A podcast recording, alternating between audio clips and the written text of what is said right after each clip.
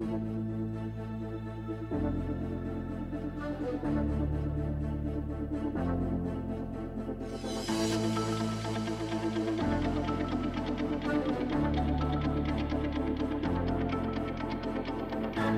to Sons of a Gun, a podcast about all things DC. I'm Alex Gunn. I'm Justin Gunn. And I'm Pete. Also, last name Gunn. And Gunn, uh, yep. Important to mention for legal reasons, we're not allowed to say who our father is, but we are identical triplets and we love the DC universe, totally unrelated for our dad. wig, wink. Anyway, this is the first episode of our required reading. Ooh, Yes. Nothing like giving the audience homework before they have to listen to a podcast. Well, Dad said that, that everyone had to read this stuff, but I mean, James Gunn said that we all had to. read. can Right, cut uh, shoo, shoo, shoo. But yes, James Gunn, who is the new head of DC Studios, after he announced his upcoming slate, Chapter One Gods and Monsters, he tweeted out a bunch of books that he said really inspired what they're doing. One of them, the first one we're going to start with here, is very much a one to one. It's Supergirl Woman of Tomorrow, which is also the name of one of the movies that they're doing. It is clearly very specifically inspired by that, and we're going to talk about that at the end of the podcast. But as comic book podcasters and hosts for the past 15 years plus, we've definitely reviewed a ton of comics and we love talking about comics. So, even beyond the movie stuff, what we're going to do with these required reading podcasts is take a deep dive either into or back into the book. In this case, because we did review every issue individually on our The Stack podcast. So that's the groundwork here. Let's talk a little bit about the book, which, mind you, as soon as James Gunn tweeted this and three other books out, they sold out immediately. Like they they are Yeah. not available physically unless you can find an old copy or a used copy somewhere. You got to get it digitally at least for right now. But DC said they're going back to print on all of this stuff, so that's Cool. good. It is cool. Well, it's Uh, exciting just for as a comic reader to see Yeah. the impact that um, doing a story set specifically from a book like this can really have. It's great. Yeah, and this is just to continue the side trip a little bit. I love the fact that they've been putting in the trailers for the DC movies at the end. Here's how to. Here's three books that you could buy that are inspired this movie, or will let you read more about the movie. It's something we've been asking for for decades for the Yeah. movies to do, and it seems like something they're really leaning into. So very exciting. This is Supergirl, Woman of Tomorrow. It's written by Tom King, art by Bilquis Evely, colors on. by Come on. Colors by Matheus Lopes, also come on. Letters by Clayton Cowles. And then I wanted to mention this here because they were apparently at least part of the inspiration behind this. And Tom King credits them as working very heavily on crafting the book. Edited by Brittany Holzer and Jamie S. Rich. So, Background on this book. This is a woo, eight issue series released starting June 2021, running through February 2022. In 2022, it was nominated for Best Limited Series at the Eisner Award, which, if you don't know, is sort of the Oscars of comic books. Mm, it lost. It lost the Eisner. It didn't get the Eisner, uh, which I was very surprised to see because this book is phenomenal. But man, tough competition that year. Pete, Yeah. you're going to get angry about this, but the Beta Ray Bill book that Daniel Warren Johnson was also up for the Eisner that year. Another phenomenal book. There are a couple of other phenomenal limited series, but the one wait, that wait. won. Yeah. What won? What beat out? Well, this is the thing: is it lost to the Good Asian by Pornsak Pichetshote? Sorry, I always mangle that name. I apologize. And Alexandra Tefenkgi, another great book. So, Yeah. very tough competition, but this is right up there in terms of one of the best books of that year. Also, a little bit of groundwork. wait. Yeah, I just wanted to say while we're talking about the the art, this is one of the most beautiful books I've ever read. Like this comic was such a breath of fresh air in the stack and was so beautiful. The the page layouts, everything was just absolutely gorgeous. So well thought out, so well done. It was a it's a breathtaking book. It is unbelievable, worth it for the art alone. I just wanted to No, have a- and thank you for bringing up now in the middle of laying the groundwork for the history because we Yeah. weren't planning on reviewing the book at all. We're Good, good, about good, oh, yeah. oh, art. I didn't even notice there was art here. I've just Yeah, listened yeah. to it as an audio comic book. Honestly, It's I mean, hard. This is this is one that kind of actually would work as an audiobook. I know you're making Truth. a joke, but a couple of other things that I wanted to mention here. Um, I went back and I, I read this interview. I think, uh, gosh, I should have looked up. I think it was on uh, Sci-Fi actually, Sci-Fi.com, mm. where they talked S Y F Y, how I spell sci-fi. Sci-Fi. Tom King talked a little bit. If you don't know him as an author, he writes very dark corners of the DC universe.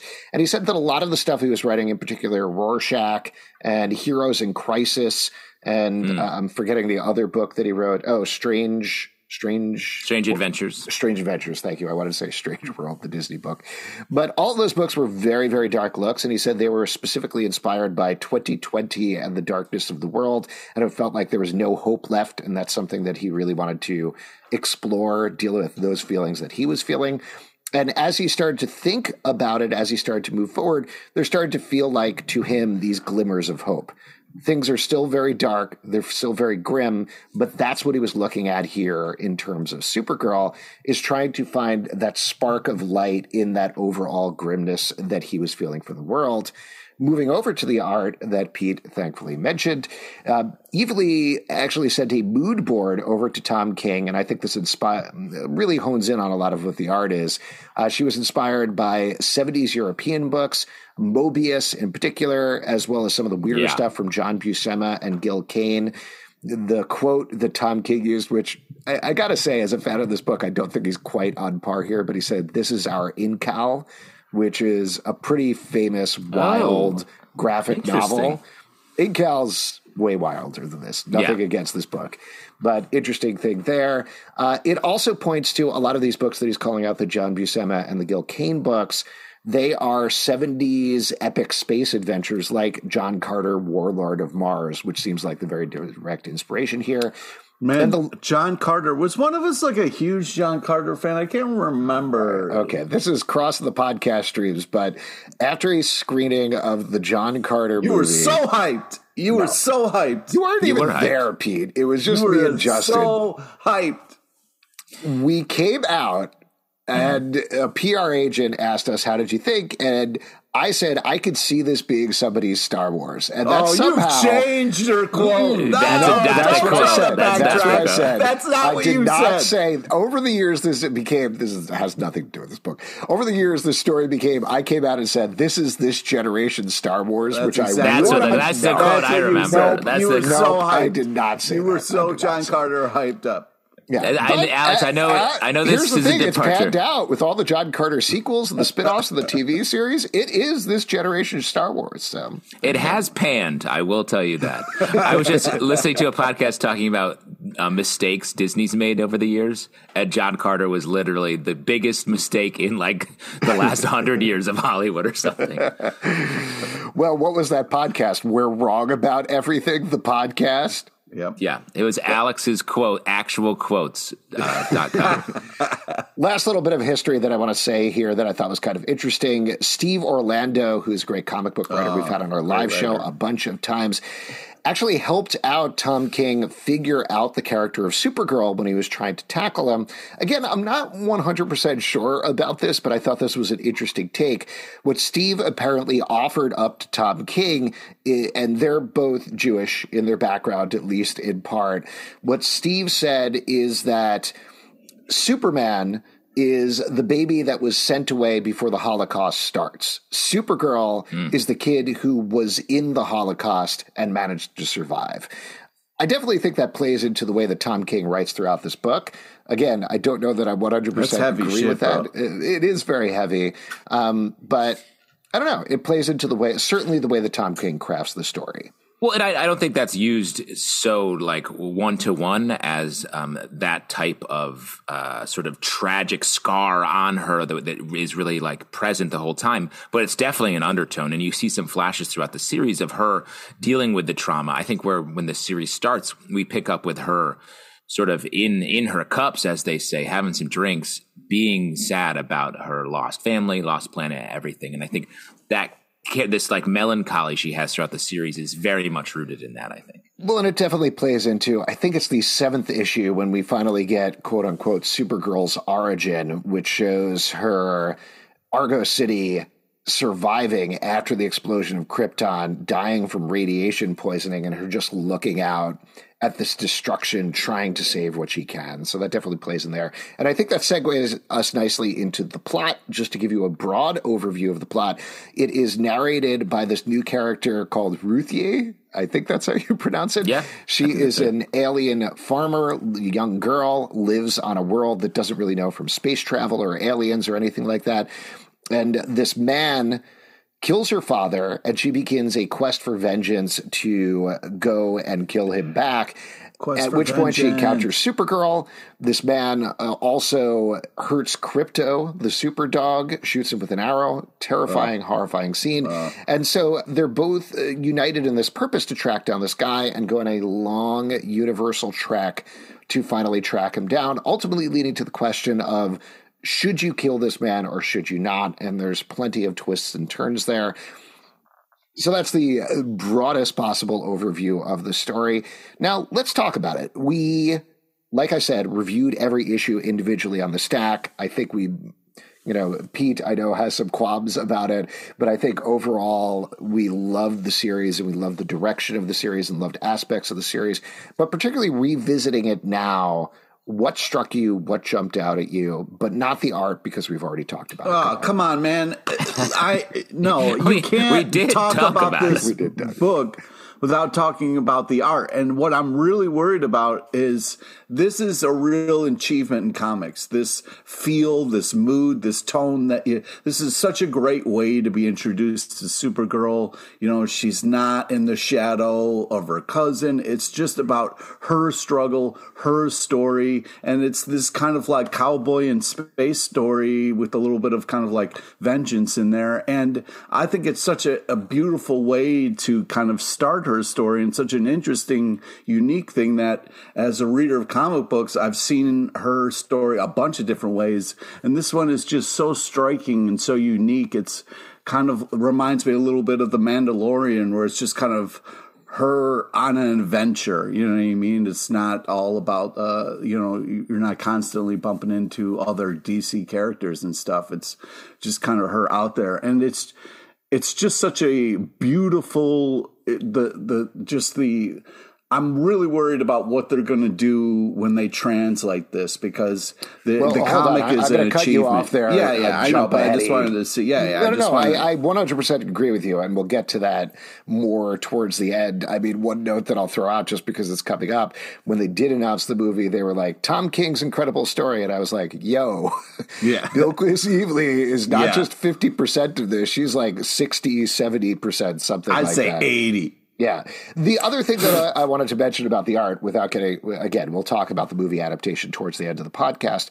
But th- what really struck me this time was the colors by Matheus Lopes that are Yeah. phenomenal throughout. The art is absolutely beautiful, but the the way the colors pop and make these different alien landscapes feel unique from each other Yeah. is is stunning. There's Such these washes of pages, these layouts that are just double pages spreads. I'm thinking of one. By the way, I probably should have mentioned we're going to get into heavy spoilers for the book. So if you haven't read it, you know, skip this part, go to the movie stuff if you want to go to that talk. Uh, but we're definitely going to talk about every aspect. There's a thing towards the end when Comet shows up and Supergirl is flying through space on Comet, this double page splash where you see them appear multiple times. And that's a beautiful image of it itself. But Comet and Supergirl are so tiny on this page in places, it's mostly up to Lopes's colors to make everything pop and make that composition work. And it, it really does.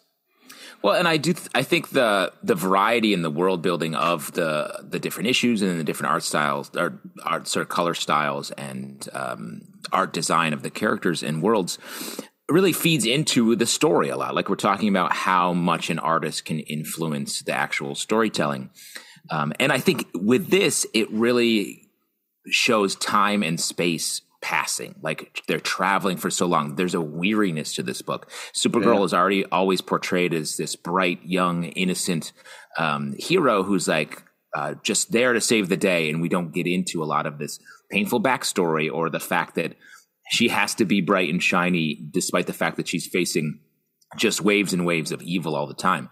And i think the art really helps to tell that side of the story. The other thing that I think is interesting, and this jumps doesn't exactly jump from the art, but like Pete was saying, we start off with Supergirl, 21 years old. She's celebrating her 21st birthday at the beginning of the book by getting drunk on a planet that has a red sun because she can't get drunk otherwise because yeah. she's Supergirl. That, that's the way I do it too. Yes. Yeah, I so, have to go. It is an interesting dynamic because you're getting this true grit thing that, like you expect from True from The Mandalorian, from Lone Wolf and Cub, all of these different stories. Yeah. It's usually a wizened older man and a young girl or young boy that's tagging along with them on this mission of vengeance. Having Supergirl somewhat closer in age, but still more life experience than Ruthye, it changes their dynamic. It doesn't exactly make them equals, but it makes them more understandable to each other.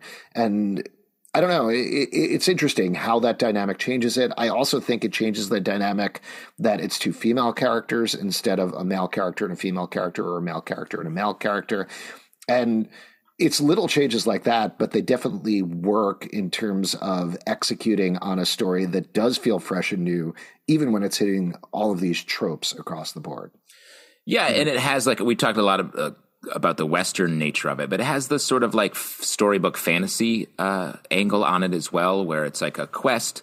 They wander. It's except it has the modern take that they're constantly um, underestimated. Supergirl's like, oh, who, who cares about you? Or I've heard about you, and then she has to like kick ass over and over again to prove that she, uh, who she is and that she has faced all of this before and is back here again, trying to help out the situation, but dealing with just horrible. There are so many issues in this where it's just tr- encounters horrifying tragedy that she has to swallow and then find a way to move on from.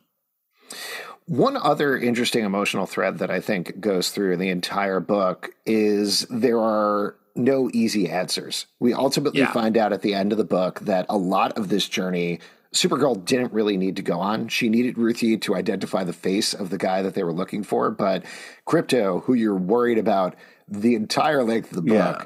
is fine. She reveals yeah. that as a little twist at the end. The Krypto is okay. But what she was trying to do was teach Ruthye that you don't kill and that that is not a thing you do and that is not a thing you should do but she knew she could only learn by example so they end up in all of these situations where that's challenged and i do think that gets to the heart of a big difference between how Tom King is treating Supergirl here versus Superman, where Superman is just this very earnest, I always do the right thing no matter what, except in cinema when I'm snapping people's necks. Yeah. But in comics, nah. I'm always doing the right thing. I always maybe don't know immediately the right thing to do, but I always figure it out. Supergirl, the way that they depict her here, struggles with that a lot more. And so she is able to make that connection with Ruthye, who is very naive, has never been outside the world. And ultimately, it isn't even necessarily about her learning not to kill so much as her learning the process of how you make a choice whether to kill or not. Right. Yeah. And I think the what we were talking about earlier with the difference between Superman and Supergirl's origins, where he was a baby when he left his planet, never had to deal with the reality of that loss. And she felt it. And I think that informs sort of the slightly controversial end of this book. Like, I think another aspect of this story is it's about holding pain. She's holding her pain. There's a lot of talk in here about how, hey, Supergirl was in pain for her whole life, basically. Uh, and it's hard to read that. It influences the way you look at every Supergirl story, not, not just this one. So she has her own pain, and then she is taking on the pain of others, Ruthye, all these other different alien species they encounter. And it's about how that wears down your ability to make the choice that you're talking about, Alex. I do want to ask about one particular scene on that note. As they're traveling to these various alien planets, they, uh, sorry, I forgot to write it down. What is the name of the villain in the book? Clem. Clem, thank you. So Clem starts as this guy who is just a lone uh, bad guy, lone villain, and then ultimately he falls in with these brigands, these thieves who are completely overpowered pirates to the point that the final fight against Supergirl in the last two issues, they're able to take her down for a good portion of time. So he's a legitimate threat to her, which is surprising coming from somebody that doesn't necessarily have superpowers. But they stop on a planet where one of the brigands has been caught. They're following along sort of the path of destruction, uh, destruction, excuse me, that these brigands have caused. And this planet is punishing this brigand by essentially stoning him to death, but just piling stones on him until he dies. And Ruthye and Supergirl are watching them, and Ruthye says something to the effect of, I thought you were going to stop them. And Supergirl says, Now, why would you think that? Now, Supergirl clearly is letting this girl, this person die. What what do you think about that moment? What do you take away from that moment? Well, I mean, there's a, a couple things that first come pop. Sorry, in. real quick. It was Krem, not Clem. Cram. I was wrong. Okay. Krem. I was like Clem. It, it sounds a little too. Uh, but anyways, um, uh, the first thing that is in, that kind of pops into my head is the what's interesting is Supergirl's reaction to that. You know what I mean? Because we're all kind of thinking like, what's Supergirl going to do here? You know? But it's this interesting idea of like, she's visiting another planet. They have their own set of rules that they live by, their own kind of thing. And that they want to just pile, it's not like they're throwing them. They're just piling on somebody. Oh, okay. So, Oh, that's you know, nice. it's a I don't know. nice I'd still, I'd still not like the piling. yeah, yeah. I mean, the piling, sure, but at least you're not, you know, getting hit all the time. You know, it's, I, feel, like, it's the end nicer- result's pretty uh, Well, either not way, good. you're dying, sure. You know what I mean? Yeah. Um, but if you I got remember your that. choice, Pete, you got your choice. You'd be like, pile some well, rocks if on somebody me. was going to uh, kill me, but that was like, hey, here's a pillow first, I'd be like, thank you, and then I would die. What if they were I- smothering you with that pillow? it's it's still a nice gesture. What if they were piling pillows over your breathing holes so then you were you died? How many pillows do you think it would take to kill you? Probably a lot, huh? To crush you? Yeah, to crush you to death. Wow, that would be. I don't know if there is enough pillows to crush you to death. Gosh, we got to get Wow. a scientist on the next podcast. or the, Well, or I that just- my pillow guy. Maybe we'll have him. Oh, He'll have some good let's not- info for us. yeah, it does. Yeah, that sounds like Yeah. a horrible. That idea. guy knows exactly how many kills it take, pillows it takes to crush somebody. what a great way to go go out. Uh, anyway, you were saying, Pete, that you um, liked just- this guy dying. no, I was just saying that it was interesting the fact that like uh, she responded that way. It was kind of a cool needle scratch where it was like, um, you know, there's stuff going on here. We don't always have to interfere and interject ourselves onto things. Well, it's like uh, if it's stepping out. When we meet Supergirl in the beginning of the story, she has been to all these planets. It's not like she doesn't know about it, but it's she's learned the lessons that like while Superman goes into any situation, it's like bad guy, good guy, got it. Uh, her here, she's like it's not as cut and dry in that this person may have committed a crime and this is his punishment. This is what justice is on this planet. Right. Um, it's not my job to save every life when and it, it directly informs like Ruthye is like i'm going to kill krem of the yellow hills no problem as soon as i get my hands on him from the jump and it's about like you said alex she's teaching her that lesson throughout the course of this and this is a huge part of that lesson Yeah, I, that was the thing that I was going to bring up. Is at the end of the book, Supergirl actually is the one who steps up and is going to kill Krem, or seemingly going to kill Krem, and Ruthye stops her. So you could draw a direct line from that moment where Ruthye is disturbed by Supergirl's behavior, where they're stoning this guy to death, and ultimately make the decision to spare Krem, at least in that moment. Um, so I think there's an interesting connection there. Uh, I do want to talk about one of my favorite issues, though, which is the Mordru Globe issue. They finally catch up to Krem on a lava flow, and he's got an ace in the hole, which Superman, Supergirl, all the Kryptonians, they have a weakness to magic. So he pulls out Yeah. this magic globe called the Mordru Globe that sucks Supergirl and Ruthye in and sends her to a planet that has a green kryptonite sun, I believe. It is full of Yeah. monsters and a very tempting oasis that they want to ignore. And this is another very specific contrast point between Superman and Supergirl, where we find out Superman was also stranded on this world. He was eventually rescued by the Justice League, and the amount of time he was there was 45 minutes. On the other hand, Supergirl, it doesn't have anybody coming to rescue her. She has to survive there for 10 hours with only Ruthye and a sword, and she can't do anything. Well, I think you bring up a good point. You can try to ignore Oasis as much as you can, but I mean, they got some hits. You know what I mean? And eventually you're going to be listening to the radio, and it's like you can try to ignore Oasis for as long as you want, but it's going to creep in, you know? Yeah. If they were playing You're- a concert, I don't care how many monsters there were. I'm there, man.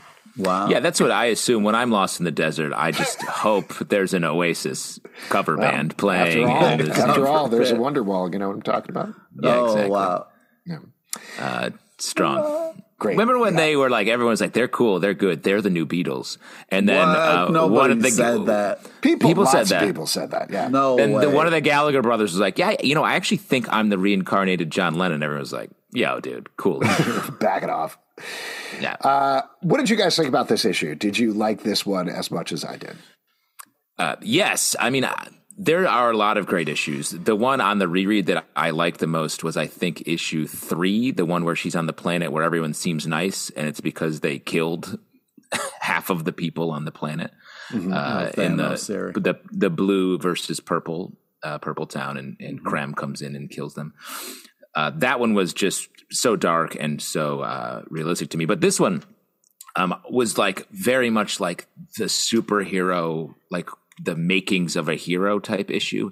And I loved the scene we get finally of her talking to her dad uh, right before she's sent off of Krypton. I thought that Oh, was yeah. such a great, just like uh, exclamation point um, in the middle of this issue. Pete, what about you? Do you have a favorite issue from this I, one? I do. I, I just think uh, the first one is such an uh, an epic kind of like really sets the tone for this unbelievable thing. I also love the way it starts of her just wanting to drink uh, with her dog and you know have a moment, you know. And Yeah. uh, You'd uh, love to drink much- with the dog. That's like I- one I've- bucket list, right, man? Yeah, yeah. I felt very seen in that moment. You know the Spuds MacKenzie, you think? Or do you want to? Or just Uh, any uh, dog. any dog. Any dog. Or Does you want like to a be a beer talking dog? dog? Yeah, I just need to be. Yeah, yeah. I want to outdrink Spuds MacKenzie is what my yeah. But anyways, uh, I just think that the start of this was such a mind blowing kind of different look at Supergirl in such a great way that I just. I, I thought they it's the start of this was such a cool epic idea that if you don't have a good start to something, it's not going to happen. So I was just really impressed with what they were able to accomplish in that first issue and setting up this unbelievable thing that we're still talking about to this day and is now going to maybe become a movie. So Well, uh, hold your horses there. I do want to ask you in the opposite direction, though, Pete, because I know, first of all, you're probably nowhere near as big of a Tom King fanboy as me and Justin. You certainly been much more critical of his work. And you did express earlier before we were on here some reservations about the story as a whole. Uh, what are those? What are your concerns there? What are, what are the things that don't quite work for you? Well, I just think sometimes uh, Tom King's storytelling and withholding information and having this kind of melancholy uh, grief, things aren't good, depressing kind of mood sometimes can be a tough uh, way to kind of get people on board and to kind of like uh, I don't want to be depressed for two hours. Why am I going to see this? So I'm a little. That was some of my initial concerns, and um, yeah, and also like the way Tom King unfolds information can sometimes be frustrating because we're it's not we know and the character is going to catch up to us. It's we're all learning together, and sometimes that can be a little tough. Well, I feel like this one, it- there's less of that coyness. Uh, I feel Right. like we're really riding along with Supergirl the entire time. There's not, we're not withheld what's happening. It's very much an adventure story that we're along the ride for. But I will say there is definitely that melancholy uh, that you feel throughout this and sort of a, an inevitability of evil. Like, yeah, we're never going to beat evil, uh, everyday evil. But at the end of the day, it's like, it's still worth pushing back against it. And Supergirl, you know, embodies that. Uh, despite her world weariness. She well, we've bodies evil. she bodies evil. Uh, just to throw it out there, we've talked about this before on other podcasts and things. I think part of it is you look at comics as an escape, right? right? You want that aspirational, heroic aspect where they win no matter what. And a lot of what Tom King is dealing with, like we talked about at the beginning here, is the hopelessness of the past couple of years. And like Justin was getting at, there is that glimmer there because Supergirl ultimately does up to a point, and then we should probably talk about the ending yeah. of this book, up to a point, inspire Ruthye and inspire other people to do better, and certainly tries to do better herself um, and fight against her own darkness. But that's still there. Like you're saying, there is melancholy is a great word for it running throughout the entire book. There's the sadness, there's the sparseness in Bilquis Evely's art. Um, it's all going on there. Yeah, it's so good.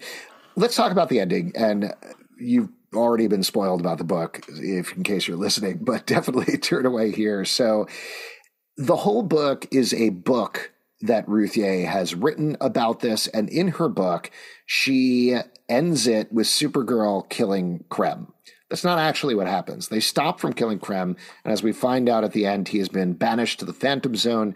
Supergirl comes back years later when Ruthye is an old woman to release him from the Phantom Zone, where she knows he's been trapped for hundreds of years and ultimately repented his sins, become a better person, even though he's a scraggly old man at this point. He comes out and begs Ruthye for forgiveness. And in the last page that mirrors the artistic layout of the first page, where Krem killed Ruthye's father, we see Ruthye smack him to death with a cane as Supergirl looks on seemingly surprised, and then they walk off in opposite directions. So Justin, sounds like you feel like this is a controversial ending. What do you take away from this, and how do you feel about it?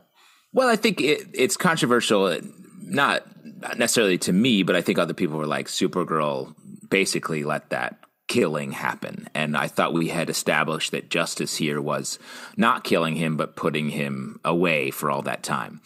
Um, yeah, it's and, almost like killing him twice. You know, like he had to pay, he had to do the sentence in the Phantom Zone, and then he got kind of like caned to death. You know, it was like one of those would have been. Just real quick, would you rather be caned to death or crushed with a billion pillows? Pete? Billion pillows billion all day. Pillows. Okay. Really? Yeah. What if the cane slower. was really soft? Like a really still going pillows, man. I'm still going pillows. feather cane. Smacked for thirty years with a nice soft cane until you die. Isn't that what life is? Isn't that what life is? Yeah, sometimes uh, the cane's not so soft. But I do think like the the lesson here was like the punishment needs to fit the crime, and if he as much as reform. he time he had to reform, and as much as maybe he did reform when he was in the Phantom Zone, Ruthye had all this time to sort of move past it. And I think the point we're left with here is that Ruthye wasn't able to move past it. So that meant the crime was not satisfied in its punishment. If she couldn't move past it, then he needed to uh, have a final judgment. And I'm not saying that's right, but I think that's the idea here. And so, just like Supergirl let the justice be carried out on the planet as it was. That's why she didn't intercede here because she's like, it's not my justice. This is the justice between them. The crime was between them. The justice is between them. And she's there sort of like a steward almost. She taught the lesson and now she's here to see the lesson paid off. I think I, I think it's very much up to the interpretation of the reader, particularly because yeah. the way that Bilquis Evely draws it is all in silhouette, so you can't actually see what Supergirl's reaction is. But I certainly take away from her body language surprise. That's what I read there, because I do think Supergirl comes to this situation expecting, well, this is closure on this story. I'm going to bring Krem to uh, Ruthye, and she's going to forgive him, and then he's going to go live the I want to say conservatively three to six months left he has in his life. Oh, come on, that's man. nice. Yeah. He's a scraggly old man. I know. I said what are you a creme? You a creme doctor over here? yeah, yeah. I got my know. creme doctorate at Krem University. You don't know so. that alien uh, race could live for millions of years. So you have no idea. Did, no, did that mean know. she should have killed him if he was going to live much longer? Yeah. What's that about? Mm, that's a great question. I'm not going to answer, but the main thing that I'd say is I think this is not the outcome that Supergirl expected, and I think that's why they walk in opposite directions because Supergirl is ultimately going off to a place of no, we do not kill. That is not what we do. I'm always striving to do better. And Ruthye is like, well, live my entire life. killed this guy. That's what I needed to do. I thought about it for a Yep. long time and decided back on that beach, I made the wrong decision. That's yeah, like I think I think there's a lot of dessert. stuff that happens in between the panels here. What we didn't see was he was like, "Hey, can you forgive me?" And she was like, "No, I can't." He was like, "All right, well, I got some weird radiation in the Phantom Zone, and you know, the only way I can, if you could just end my misery by caning me to death right here, that would be great. Uh, so that way I can, you know." Wait, now wait, do you you really feel like you need something like that in here for this to fit? Like, are you left unsatisfied with this because Supergirl sort of um, it's a- allowing or it's a- assisting in a murder? s- I mean, I'm not. I I didn't like the Sopranos ending on this a little bit, where it was kind of like, I don't know, we're gonna walk away in different directions. Both people are kind of scratching their head, going, uh, I don't feel good about this. it's such a beautiful, amazing achievement, and the ending is a little kind of weak sauce.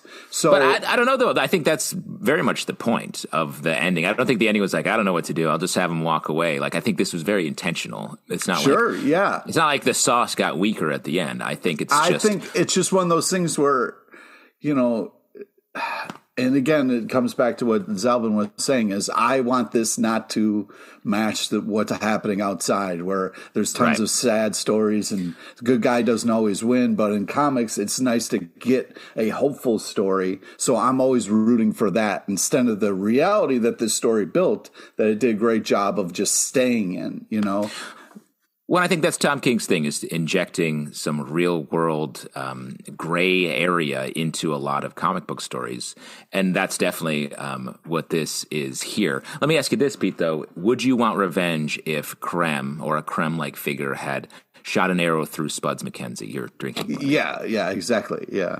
Especially You'd be because I, I have a feeling you had you would murder that dude in this heart. I think uh, maybe I read this wrong, but I think that's how Spuds died, right?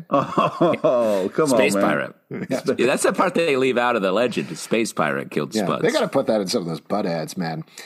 Before we move on here, are there other moments from the book that you wanted to call out? Things jumped out to you, scenes, etc. Pete, I, am sure you have a list a mile long. Well, I just think it's. Uh, one Did you the, mention the art, Pete? Yeah, yeah. I got it. Don't worry, I'm Did getting. he? to I'll it. rewind the podcast real quick just to check because Uh, yeah, it's one of those things where flashbacks and stuff uh, can be done well, can be done not so well. I was really impressed with the way that they kind of did this, where we got to see uh, parts of her life and and uh, uh, and the coloring and the choices that they made. So I was really impressed with that in this book, and uh, um, yeah, I I just I feel like there are a ton of different ways to tell the stories, but the way that they kind of leaned into the art and the coloring to set this mood and tone that wasn't a Supergirl story that we've seen before. We got a lot of new information in this story. Also, there was just uh, it it showed her being a badass in a way that wasn't as bright and as kind of like I'm bulletproof and an alien. You know, like we felt her pain, we felt her struggle, we felt these things, and it felt very human. It didn't feel very alien to me, and it, it was really successfully done and, and really impressive. Uh, one other observation I had coming out of uh, rereading this was um, it's very much like an American folktale, sort of like your uh, John Henry or Paul Bunyan, like where, and she even says in the first issue, right when we meet her, like truth, justice, in the American way. And I thought that line stuck out a little bit, and it felt very purposeful. And in American like folktales, it's like a great adventure, but then like John Henry dies at the end when the hero is just like, whoops, too much for my heart falls over dead. And I think that's the idea here is that like it's an amazing story, but like reality is always there. And it's very American to be like, I did this great thing and now I died. so like it, it, has that, it's to tinged with that. And I, I think that's, you don't see that in a lot of superhero storytelling. So I'm, I think that's great. And I'm curious how they will translate that, that darkness, that melancholy to the screen. Now, are you curious or scared? Well, hold on. Before we get there, I just want to kind of wrap up talking about the book a little bit. One observation that I wanted to throw out there that I really appreciated during this read through is the idea that the universe is bigger than one character. And what I mean by mm. that is a lot of books will have Superman going through a story, and the villain of the story is very tied towards Superman, and it's very focused on Superman, and everything is Superman, Superman, Superman, Superman. This definitely ties into the emotional and other themes of the characters, Supergirl and uh, uh. Uh, as they go through these adventures, but it definitely clearly implies an outright states a point. There's a lot of other things going on. You know, they all tie into their story, but there's a point at the end when Ruthye is talking about, now I got to take a break from the narrative here because I wasn't actually on this ship when Supergirl was fighting these brigands. So I need to go off other people's descriptions. And she talks about another book that was entirely about this moment. And that really struck me the idea that of course, in a realistic universe where all this DC stuff is happening, it's not like everybody's like, what's going on on Earth? Let's read Superman 1 to 82 to find out. There's a lot of things going on in a lot of places, and a lot of people will be writing in a lot of different ways. And I don't know, it's just a little detail that makes the world feel bigger that I really, really liked quite a bit.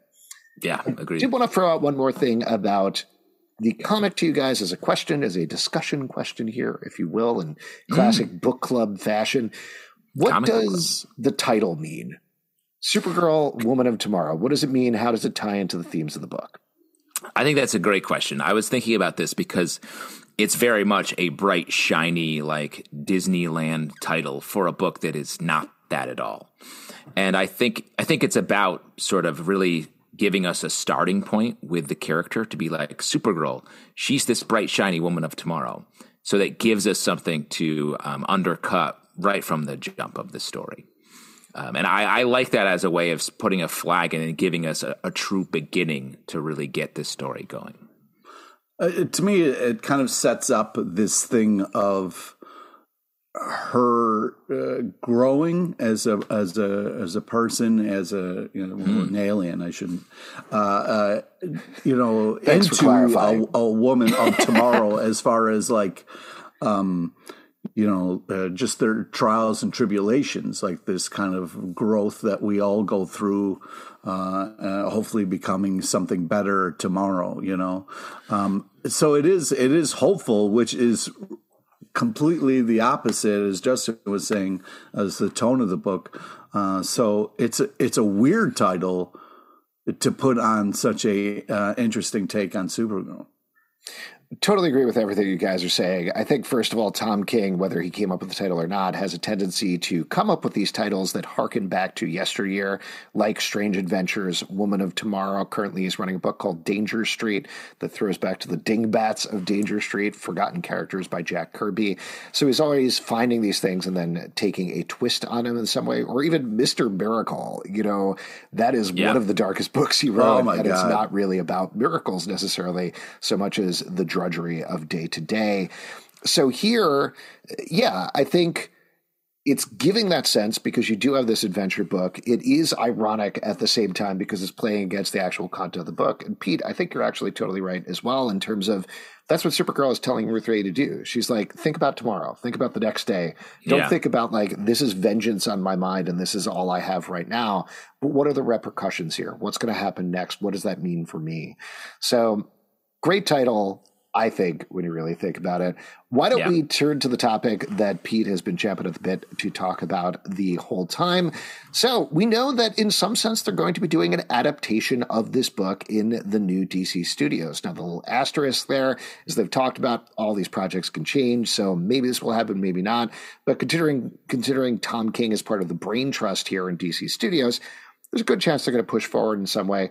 So, wanted to read through real quick from Variety what they wrote about this movie, just so we have groundwork in terms of what they're talking about. This yeah. is directly from the Variety article where they announced the DC Studio stuff based on King's comic run of the same title, leaving out Bilquis Evely, uh, from 2021 and 2022. Woman of Tomorrow features Superman's cousin Kara Zor-El, who, as Gunn explained, quote, is a very different type of Supergirl. And then this continues that quote We see the difference between Superman, who was sent to Earth and raised by loving parents from the time he's an infant, versus Supergirl, who was raised on a rock chip off of Krypton and watched everyone around her die and be killed in terrible ways for the first 14 years of her life. Gunn called this Supergirl, quote, much more hardcore, though King's series also involves Krypto the Superdog. So, wow. Yes, nice. that was that was wow. variety. Put a little something on the end there. Jeez. Yes, Krypto's pretty hardcore, man. You know, I'm just going to throw yeah. it out there. Oh, definitely. But, Pete, let's finally get to it because we've been talking about this book for a while, and I know this is the main thing you wanted to talk about. What are your reservations with this movie? What are you concerned about, and what are you potentially looking forward to? Well, here's the thing: a lot of times when you spring off of something that's already a successful comic, there is kind of two ways you can go, right? You can be very faithful to the comic and bring that comic to life or you can kind of use that as inspiration and make different choices, but trying to stay true a little bit to what the seed of the idea is. And what I'm worried about is something that I love and then pay money to go see on the big screen. I'm going to be like, what? How is this related to this? Because the feel when you start reading this story it's so different so unique so beautiful and haunting in a lot of different ways that if you're not giving me that same feeling i might be very upset by that. So i'm very upset that they are going to try to take something and put it in a two hour movie and focus on the fact that supergirl's hardcore now and and and not do justice to this beautiful story I really want the same colors, the same kind of wow. epic. You know, like this is so uh, such an achievement in comics. Anything less than that on screen is going to be a little disappointing. And I also think that uh, the fact that it's a movie instead of a TV show would is a mistake uh, is a little bit of a misstep because I feel like an episodic would be a really cool way to really kind of explore a lot of the tones in this book. That was definitely something that struck me during this read through, knowing that they're adapting it to a movie. And this is to Tom King and the team's credit, is they lead into the singular issue nature of the comic book. Each issue maybe with the exception of the last two, but even those somewhat feel like their own individual issue, their own individual adventure part of this bigger story. And they are really fleshed out stories. For anybody who doesn't regularly read comic books but is listening to this, that's a rarity. You know, most comics yeah. feel like here's the first five minutes and then here's the next five minutes, and we're kind of keep going there. So that's the way it should be, but it doesn't really happen that often. So I, I definitely felt that, Pete. I felt like they're going to have to figure out a way if this is a movie to excise some of this information, figure out how to smooth over other stuff. Before I keep going here, though, Justin, it looks like you disagree. I have an I have an alternate take. I'm very okay. excited. I think this is an excellent movie.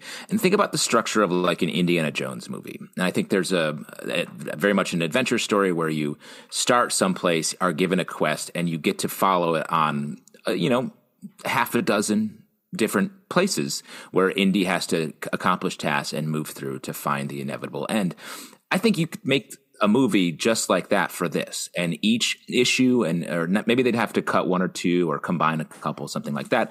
But each one becomes a big set piece where we are teaching this lesson to the Ruthye character, building toward the inevitable end. Like I think there's a really, especially with Tom King, on the team and James Gunn seemingly invested in this particular story to recommend it in the in- initial announcement that they're going to do a pretty faithful um, translation of this story and I think really land on something that we can all get behind. I love it as a movie. With a TV show, I feel like there's a potential to bloat it out a little bit and really sit in these moments when the characters like we we learn about them over the course. There's not a ton of change that needs to happen. We just need to see them go through things and that's perfectly tailored to a movie. I think that's a pretty fair point. There's one issue in particular that we didn't talk about earlier that I'm thinking of where Ruthye narrates and says, okay, while we were on this space train traveling from place to place, people would always approach Supergirl and say, Hey, you're Superman's cousin, right? I'm going to kill you for something that Superman did. I'm just going to tell you about this one thing rather than all the things because there's too many of them. It happened too many times. It's kind of boring. I could see what you're saying with the TV show where they'd be like, here's an entire episode of that happening when Ruthye is right. you know, we only need to see it once and we get it. And I think in that that issue is just it's a scene. It's one Mm-hmm. scene where they're on the train, like, and then we've covered that idea, and it, it plays into the larger story. The trick, I think, is going to be the tone because this is a strange. It's a tone we don't see in a lot of superhero movies, where like melancholy. We don't Yeah. get that, and I think there's a potential here to uh, turn this into John Wick basically, where like Krypto gets her and Supergirl and um, her uh, sort of sidekick are on a quest to get revenge, and then that's a different movie, and maybe that's a good movie too. But it's it's a misrepresentation of the the comic book that we have here. I will say, uh, continuing this uh, train of thought, I had like a little light bulb go blink in my head while I was reading this book this time, where I realized uh, I think what they're trying to do, and this is really obvious, so I don't know why it took me so long to figure this out. They're trying to show us superhero stuff we've never seen before. Like, Yeah, this being a movie we have never seen two female characters traveling through space on a mission of revenge ever you know i i can't think of anything that that's ever done in tv or movies and certainly not in superhero movies and thinking down the rest of the dc studios slate it does feel like that pretty much across the board that oh this is the sort of movie we haven't seen before and we've seen a lot of superhero Yeah. movies over the a lot of past decade. similar superhero movies. Exactly. So it, it feels like to me, if they really can execute on this, they're going to be giving us something different, which is exciting. Well, this is something that I was going to like. We didn't really talk about when we uh, did our first launch of this podcast, but the chance that DC has here with all of these projects is to really upend. Like Marvel made the first big creative leap with all of their movies and establish a very clean tone. But they've been stuck in that tone for a while. They're trying to deliver the same thing in different ways, and everything's getting a little bit complex and a little bit watered down. And I think there's a lot, huge vulnerability by leaning into what James Gunn seems like he wants to do is to get more creative again, innovate, lean into script writing first, and find these great stories and bring them to screen in different ways.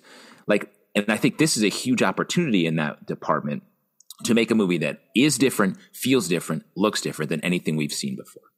I also think that like Legends of Tomorrow did a great job of having some female leads be the focus and driving on these kind of space adventures. And I just what I don't want to lose from the comic is these epic panels that are just gorgeous and filled with amazing color as and these planets that look so different than anything we've ever seen. So um yeah, I'm just I, I want them to try to really channel that in the movie, and I won't be disappointed. Mentioning Legends is a very good call there. And I totally agree with you about the look. If this does end up looking like Marvel's usual space mud at the end of the day, that is a huge fail in my mind. One other thing I wanted to throw out to you guys uh, about the movie, and this is complete speculation at this point, but do we think that Sasha Calle, who is playing Supergirl in the upcoming Flash movie, will come back to do this? And with the caveat, we haven't seen the Flash other than a trailer. Right. And I think no. I think the casting here, I, I think that um, her Supergirl is different than uh, purposefully. It's a multiversal Flashpoint Supergirl. And I think that's a hardened Supergirl, it seems, just based on the trailer. And I think for this, you need sort of the the bright, like innocent Supergirl, uh, no matter how they how they cast it, um, I think that that sort of core, that tone needs to be in the casting choice. I'm going to disagree with you and say I think we've only heard really good things about Sasha Calle in the movie. This is in the Flash. It's a Flashpoint version of her that's been imprisoned her entire life. So she is going to be harder. She is going to be hangrier. Granted, did I say hangrier? Hangry? Yeah, she's Yeah, she's, she's- hungry. Oh my god! hungry. I don't know. I mean, there's angry and then there's hangry. You know what I mean? But That'd if be crazy get- if they put a, like I'm trying. She's trying to get a lunch the whole movie. and Oh it's just like God. listen, yeah, this guy Krem has my lunch, and I got to get my lunch back by the yeah, end. he's a lunch pirate. Lefty. He's a sandwich pirate. Yeah, oh man, that's the worst I, those kind guys of pirate. are the worst. I Yeah. really don't Yeah. like those guys at all. Uh, no, I think like if her performance is as good, I feel like, and this is just pure suspicion on my part, that might have been even the impetus for throwing this on the pile here. That you got Andy Muschietti, who directed The Flash, who they apparently love and love the work he's doing. James Gunn has said that he would love to work with him again in some capacity. You've got Sasha Calle that uh, again is getting like good notices coming out of the Flash movie. So knowing they have a solid Supergirl, knowing they have a solid director that's worked with her before, it's really just up to the actress to moderate her performance in some way from Yeah. Flash to this movie, and they could follow it forward. Totally different Supergirl because it's a totally different universe, but you keep that connection there. I think that might be kind of interesting. It Could be. It could be. Yeah. All right. Well, there we go. Supergirl, Woman of Tomorrow. If you can find it somewhere, definitely pick it up. Otherwise, Yeah, get it digitally, yeah. at least for the moment. But phenomenal book. And for all of you out there, if you'd like to support our podcast and all the podcasts we do, patreon.com slash comic book club. Also, we do a live show every Tuesday night at 7 p.m. to YouTube and Facebook. Come hang out. We would love to chat with you about this book and all the lovely DC books out there. Apple, Spotify, Stitcher, or the app of your choice to subscribe, listen, and follow the show at Comic Book Live on Twitter, Comic Book Club Live on TikTok and Instagram, comicbookclublive.com for this podcast, and many more. Until next time, Dad, you're doing a great job. Uh, Dad, you're crushing it. I will say I did the milk is the milk which is prevalent in the fridge is expired and we need to throw it away.